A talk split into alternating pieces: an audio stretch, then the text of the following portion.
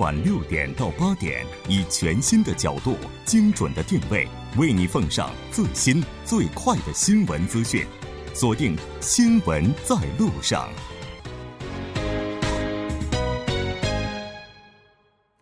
了解最新热点焦点，锁定调频一零点三新闻在路上。那接下来的时间依然是和来自首尔大学法学院的姜光文教授以及时事评论家徐明锦老师一起来讨论打工党的权利与危机这一话题。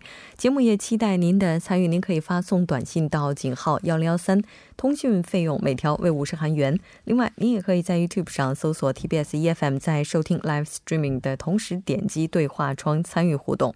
那刚才咱们在刚刚这个半点结束之前哈，就提到了说，如果这家公司或者说这个小的业主是未满五人的这样的一个运营形式的话，那他可能最开始就。不属于节假日津贴的，就是可以支付这个节假日津贴的范畴。那这个时候可能是比较麻烦的。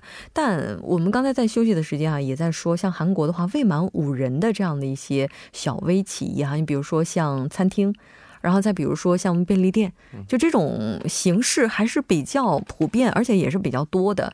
那如果真的是在这样的地方，然后打工者真的遭遇了。拖欠工资，他也没有什么合同，而且呢，他也这个整个这个运营的情况呢，然后他的总人数也不到五个人，该怎么维权呢？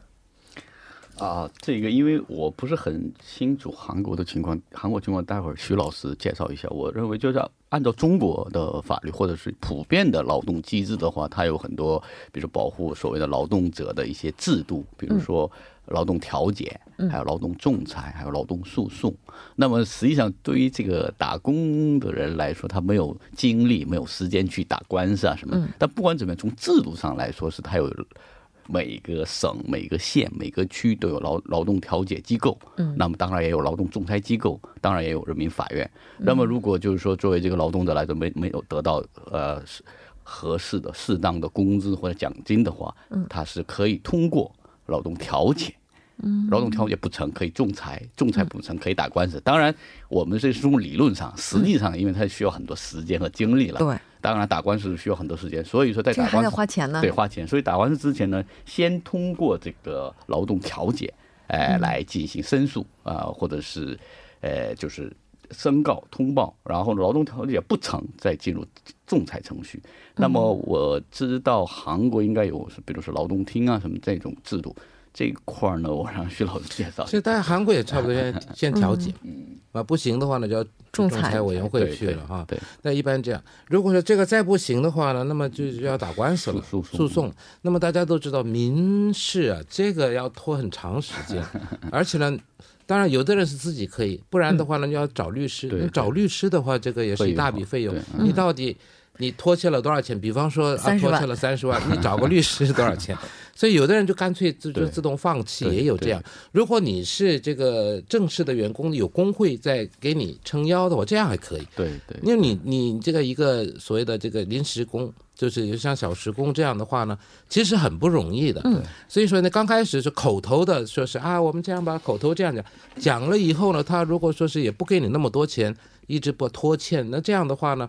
就刚才这种方式是有，可问题是你为了进行，那么你要费时，要费费钱啊。当然最后可，如果你拿到了，当然你胜诉了，那还可以，那那不要拖几年的时间。嗯，所以说这个情况真的是很恼人的事情。这个对这个一个打工的人来说是这样的。对，这个。这个确实是你想想看，对于很多打工者而言，就是他为什么要去打短工，就是因为他现在。当下可能就缺这样一笔钱。对。那如果这个工资要是被拖欠的话，然后如果我们真的需要走到调解、需要仲裁，甚至打官司这个程度的话，可能很多人就自认倒霉的情况还是比较多的。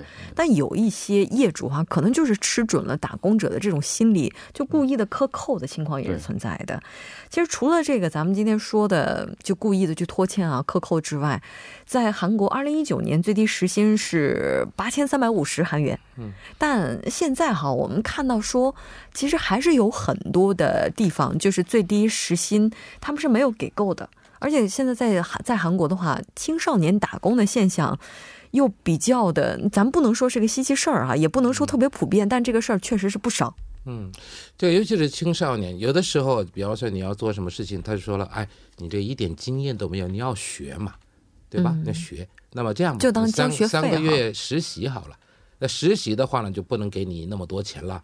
那么，比方说刚才那八千三百五嘛，七千你要不要做？那 那想你可以不做啊，你你你随便你你自己选择。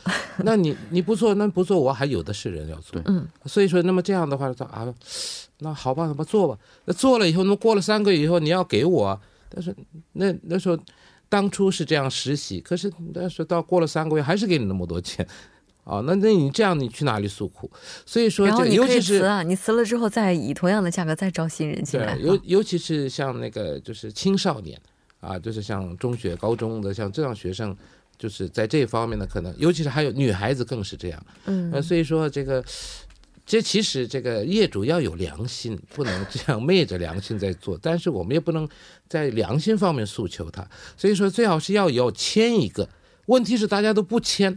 甚至有的地方签是签了，他不给你，因为那个签了以后，你拿一份，我拿一份嘛，对吧？那也不给你啊。后来呢，就说，哎，我们这口头已经说好了，这样来的话呢，就是这打工的人来说，在他们的立场上呢，真的是，你到哪里去诉苦？这真是也是啊。对。特别是像这个青少年，他们本身就没有什么社会经验。如果他在这个社会上打的第一份工就碰壁，或者说被欺骗的话，其实这个心理伤害是特别大的。对对对，他可能未来的话，对这个社会会有很大的不信任感。对，是嗯，那就是对对于这样的一个情况，就是江教授在您看来哈，就是韩国该怎么样去保护这些青少年他们的权利呢？嗯，这个我在谈这个问题之前，刚才徐老师也说了，这个比如说这个劳动者和这个。雇佣方的问题，实际上，他如果深入再深入一步的话，它实际上还是一个社会结构、经济结构的问题。就是比如说，卖方市场还是买方市场，嗯，想打工的人很多，嗯，对，工作机会不是很多，或者是高额的说的那个这么，呃，工资高的那种位置不多，但是想打工的人很多的话，他肯定是造成不平衡。他用各种变相，比如法律规定的再全，他各种规避的方式，包括实习生啊，包括各种方式，青少年雇佣青少年啊。就通过这个呃对方的弱者的心态，因为他是甲方乙方嘛，所以这个结构呢，我估计一时半会儿，比如说你法律制度再健全，也是持续存在下去的，因为没有办法，因为它是甲方市场或者卖方市场、买方市场这个结构性的问题。然后，当然你谈到这个青少年这个问题呢，那么当然因为青少年是不构成这个成人的，他不具有成人的一种判断力或者他的一些身心状态，那么这种情况下，我们只能通过即使。我们不是很信任，但是我们也还是需要法律制度，比如说有硬性的规定，嗯，就是比如青少年不能雇佣，比如说十六岁或十八岁或者十四岁，如果即使在特殊情况下雇佣青少年的时候，需要一些特殊的保障措施。那么这种措施我刚才也说了，它是不是最最佳的办法？但没有办法，只能政府来介入，用通过各种硬性的法律规定来保护青少年，包括对这个雇佣关系呀，还包括年龄啊，还包括他出现这个。不正常雇佣关系的对这个雇佣方的惩罚、行政措施，甚至包括刑法的措施。当然，这个我刚才还是说了，经济结构上是有一个深刻的问题，它不是用法律能够解决。但是即使这样，对青少年问题，我需要，我的觉得认为政府应该干预。嗯，这现在其实政府也在干预，也在有一些硬性的一个什么法规，但好像总是不够。对，不够，我们这不从还是有漏洞，反正是。道高一尺，魔高一丈，在想办法啊，能怎么样能节省就节省，这是这业主方面的立场是这样的。而且还有咱们这个执法闭严这块，是不是做的也不到位呢？就是如果已经有一些相关的法律依据，咱们在执法的时候，是不是也可以考虑更加严格一些啊？但是这个肯定存在一些 操作上的困难。但我们看到哈，咱们今天还在讨论说怎么样去保保障这些打工者的权益。但其实打工者的工作岗位也在智能化的时代哈当中，这慢慢的似乎要隐退了。是你比如说之前我们去餐厅收银的时候，现在这个自己基本上能结账了。然后去餐厅点餐的时候，就之前有人过来就协助，现在的话，哎，你自己可以去结了。所以，这未来的话，咱们是不是也不用去考虑这个人群的利益了？我看除了里面的人以外，外面就基本上现在很多地方都没人了，对吧？然后我上一次也是去什么咖咖啡店去喝茶，而且在在在外面用机器，然后去超市吃个面也在外面自己买。后来一看，除了厨房里有两三个人以外，外面都没人，就没有服务员给你招待。啊，那这个像我们这样年纪大的人，你说不太会用那个的话，那还要学，这这也是麻烦的事儿，我真是。这出餐的时候，然后自己去那个窗口去拿领一下，然后最后这餐具再自己送回去，就整个全都是这个自，这叫什么自助式了哈。那有人就说，这似乎是离劳动末日越来越近了，就是劳动者，就未来我们可能会找不到自己的位置了。就这，这也应该也算是人类面临的一大危机吧。但那这个问题实际上从这个第一次产业革命以后一直持续的话题，比如说，呃，蒸汽机出现或者铁路出现的，很多认为会有危机，包括什么，甚至我们说高速公路的收收银员，现在高速公路都是那个 iPass 的，都不需要收银员。当然，它是社会的发展，是一一些劳动岗位消失，必定会促进另外一些劳动岗位的出现。所以我认为不必太担忧，因为总是会有新的劳动岗位去。诶，来填补旧的劳动岗位，我们需要去适应这个岗位。而且你你像用这个机器的话，咱也像这个甲方也不需要去考考虑 该给打工者支付多少钱，而且也没有节假日的这个津贴。那如果你看准了未来哪个行业会兴，你就走那个行业，这样子比较好。还有就是需要一技之长，不是说这个这个这个一瓶不满半瓶晃，不是。你要真的有那个专才的话。我看以后不管怎么样，你总会是有有这个工作岗位在做。对，所以说这个眼光放远一点，但在这个需要父母对青少年，你要给他们一些提供一些，就是以后会怎么样怎么样，跟他们说一些。是，其实无论技术怎么发展。都应该是以人为本，因为所有的这些技术最终的服务对象始终还是人，所以我们也希望企业呢能够更加关注人的利益哈。那今天咱们也讨论很多打工者可能是受制于没有签约哈，然后没有办法去维权。虽然说这个可能未来这个现象还是会持续下去，但我们在这里也是鼓励，如果可以的话多问一句，我们也是鼓励大家主动的去维护自己的权利。非常感谢两位嘉宾，我们下。下期再见。好，再见，谢谢大家。接下来关注一下这一时段的路况、交通以及天气信息。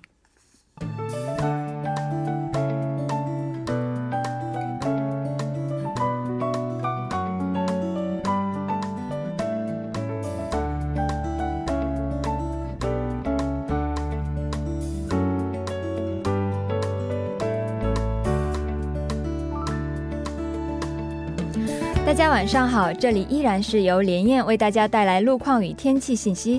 现在是晚间七点四十三分，我们来关注一下最新的路面情况。目前江南循环道路金川至水西路段奉天隧道内第三车道正在进行道路维修作业，后续路段路况复杂，属于事故高发路段，还请后续车辆保持安全的车速和车距，小心驾驶。西海岸高速公路首尔至木浦路段群山进出口附近的道路有一辆私家。车发生了故障，目前故障车辆被迫停止在道路中间，无法移动，还请各位途径的车主们小心驾驶。我们来关注一下返程高峰期的车程时间，以晚间八点为准，预计从各地抵达首尔的车程时间，从大田出发约为两小时二十分钟，从光州出发约为四个半小时。从大邱出发约为四小时二十分钟，从釜山出发约为五小时二十分钟。道路压力比较集中，还请各位听众朋友们注意安全驾驶。好的，我们来关注一下天气。明天除了庆尚道之外的全国大部分地区在凌晨开始降雨，降雨在早间将会基本停止，不过道路湿滑，提醒各位车主朋友们小心驾驶。来关注一下首尔市未来二十四小时的天气情况。今天晚间至明天白天多云，最低气温零下一度，最高气温零。上一度，好的，以上就是这一时段的路况与天气信息。祝您一路平安，我们下期节目再见。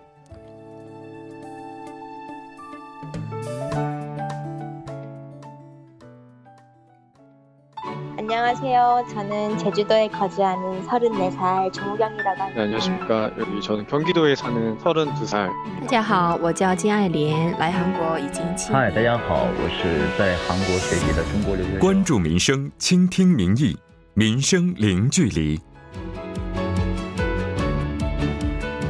零距离倾听民生，第一时间反映民意。接下来呢，依然是要请出我们今天的民生采访记者胡文月。胡记者，你好。 大家好，大家新年快乐！新年快乐！呃，刚刚在休息的时间还在跟这个胡记者啊，就是说今年春节没有回家过年，是因为有工作。那再次这个对您送上节日的问候吧，也算是 对在一线工作者的祝福哈。主持人也辛苦了。嗯，还好还好，都是新闻工作者。对对对。那我们来看一下今天您给大家带来的市民采访主题是什么？今天我们来聊一聊春节赴韩旅游的理由。嗯，春节赴韩的理由。我们今天在半岛新闻，就是半岛之外的这个新闻当中啊，就提到了说，就中国朋友在今年这个春节赴。海外游的游客当中，选择这个像菲律宾呢，不是啊，哪哪呀？反正就是东南亚国家，还有像日本呢是比较多的。可能韩国的话，这个到目前为止跟其他国家比起来，似乎并没有那么多。但我们看到这个人数呢，还是在增加的。那为什么带来这个主题？我们也来听一下。呃，因为现在正值新春佳节，所以我们今天的主题当然应该和春节有关。然后我们又在韩国，所以把韩国和春节连在一块，很自然的，我们就会想到赴韩旅游这个话题。嗯，是的，我们看到一个数据说，今年中国的出境游游客达到了七百万人。那热门国家，刚才咱们也简单的说了，好像是东南亚国家等等。那我们请胡记者来具体介绍一下。据韩国媒体报道，今年中国游客出国游首选目的地是泰国，然后接下来是日本、印尼、新加坡，然后越南等。然后非常遗憾，在今年中国人春节出游国家中，韩国并没有进入前十五名。嗯，但这个数字还是回升了的，所以这也应该是一个好的消息吧。那虽然这几年热度呢，韩国游的热度不如之前哈，但是这个明洞街头的游客量呢是回到了就大概两三年前的百分之九十的这个程度。选择春节来韩国旅游的原因又是什么呢？接下来咱们就跟随胡记者的音频来了解一下。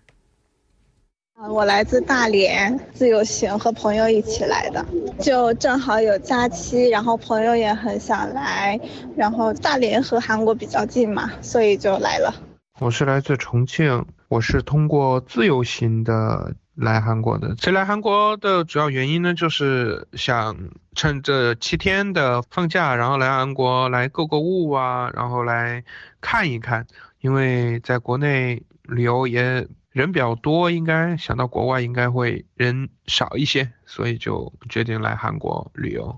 我来自中国，嗯，二月二号来的，通过自由行的方式，因为中国过年太无聊了，觉得韩国很干净，设施很齐全，人很有礼貌。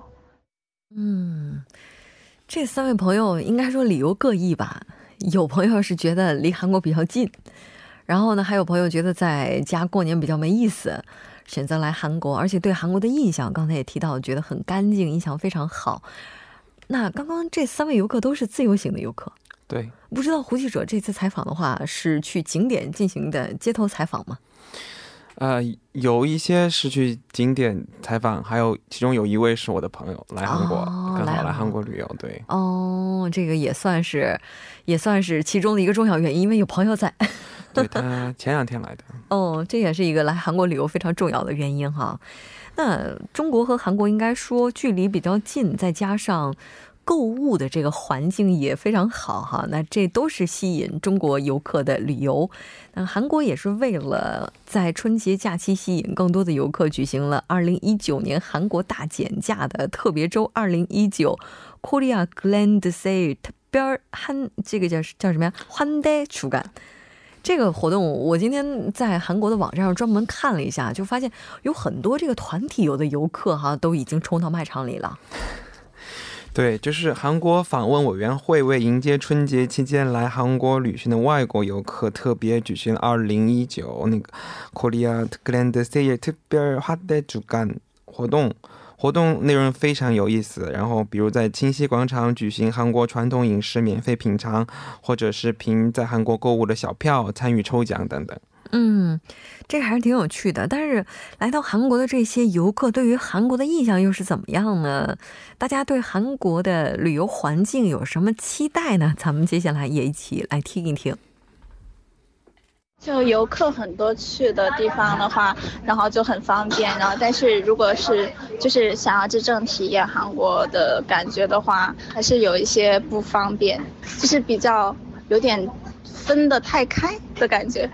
为了游客的话，韩国人可以多写一些英文的一些标识。如果只是韩文的话，嗯，外国人看上去会很难懂。然后还有就是 T money 这些东西的话，嗯，如果坐巴士就很麻烦，就要用现金。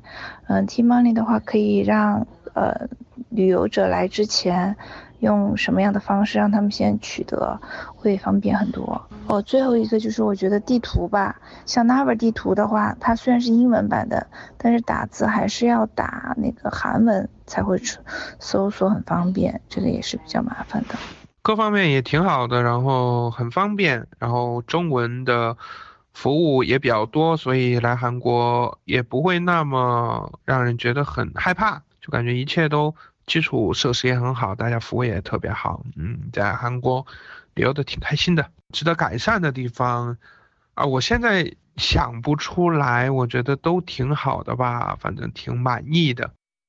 嗯，最后一位朋友提到说基础设施非常完善，其实我在这儿就印象特别深的就是刚来韩国的时候，韩国的这地铁，只要能说出一个名字的地方，基本上都有地铁站，然后。不管是在哪儿迷路了，只要能找到地铁入口，就能够找到家的感觉。然后我不知道文瑞刚来韩国的时候，这印象感觉怎么样？其实我来，我算是一个比较特特别的 case，因为我二零一四年第一次来韩国，然后我目标当时第一次韩国住的地方是冠岳区，嗯，然后你知道韩冠岳区是比较不是那么的繁华，所以我刚下飞机，对，而且反正这个方面就不是。比不上江南什么的，对吧？就是它这个交通可能会稍微不那么便利一些。不是交通的问题，也是我刚刚从那个从机场出来的时候，然后去冠岳的路上，我感觉那外面那边因为那边房子都比较矮，有点荒。对，有点荒，然后感觉有点破。那个时候，那 一四年的时候，对，一四年，而且就觉得啊，和我想象中的韩国那种高楼大厦、江南的繁华有一定的差距，所以那个时候就有一点点的失望。其实应该高兴啊，因为据说他们去法国的有很多朋友就觉得都是村里。然后后来，然后去了韩首尔很多地方，像什么江南呀，然后像什么呃三星洞啊，然后就觉得啊，韩国还是蛮有人情味的，觉得是一个非常有小清新的国家。对，就等于说你对韩国的印象是在不断变化着的。对，不断的进步哦，然后对韩国的印象越来越好，这还是挺有趣的。那当然，刚才大家也提到了一些我觉得挺好的建议哈，就包括就怎么样使用交通卡，如果要是提前能够拿到，会不会更好一些，会更便利一些啊？T money 嘛，就这样的。T money 现在国内某宝上可以买得到，真的，真的太厉害了。还有，我发现好像在某宝上还可以提前买那个电话卡哦。韩国的电话卡，对，那就来了之后直接把那个卡片装到自己的手机里，就可以在韩国可以就非常畅通的通话。对，就是你你去韩国之前在网上订购之后，他寄到你家里面，然后你直接插上去就走就行了。天哪，这太方便了吧！所以来韩国的话，这个功课还是很好做的。对，包括什么攻略啊都非常方便。嗯，第一位朋友就提到了说景点比较散，我觉得他是不是没去对地方？你看光华门附近那景点多密集啊！那是在光化门啊，那去其他地方不是 跑隔得很远吗？比如说你说去光化门到江南去得坐一个小时地铁吧？啊，这个这个给人感觉是两座城，对，一个是新城区，一个是老城区。那刚才有朋友说这个支付手段不太方便，现在的话，你像韩国在首尔也是推广这个第三方支付哈，包括 Cheropay。零支付等等，但是这个零支付现在的话，应该它的推广的速度还没有达到说外国朋友也能够很便利的去使用。对，其实对于中国人来说，在韩国使用的支付方式现在越来越倾向于呃某宝，大家都知道那个，然后呃首尔明洞百分之九十以上，据韩媒报道，首尔明洞百分之九十以上的商店都可以使用来自中国的第三方支付。嗯，然后然后目前也有很多新闻表示是。韩国一些知名企业也在逐步和中国企业联手，是应该说会越来越便利哈。未来一八年的时候，这个中国的国际游游客已经增加了很多了。我们也希望在一九年的时候会有更多的中国朋友来到韩国。再次感谢胡记者，我们下期再见，拜拜，大家新年快乐，新年快乐。新闻中有你有我，我们一直在路上。您的参与，我们的动力。参与我们的节目，您可以通过手机短信的方式发送短信至井号一零一三，每条短信会收取五十韩元的通信费用。你也可以登录我们的官网三 w 点 tbs 点 c o 点 kr 收听更多广播回放。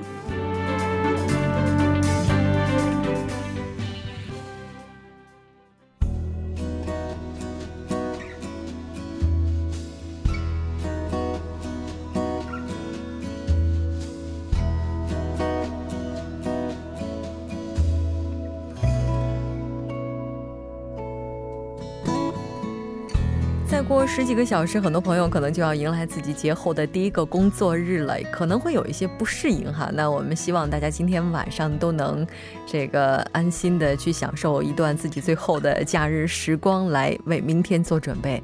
节目就是这些了。制作人范秀敏，作家金永隐月，感谢您的收听。我们明晚同一时间依然陪您在路上。我是木真。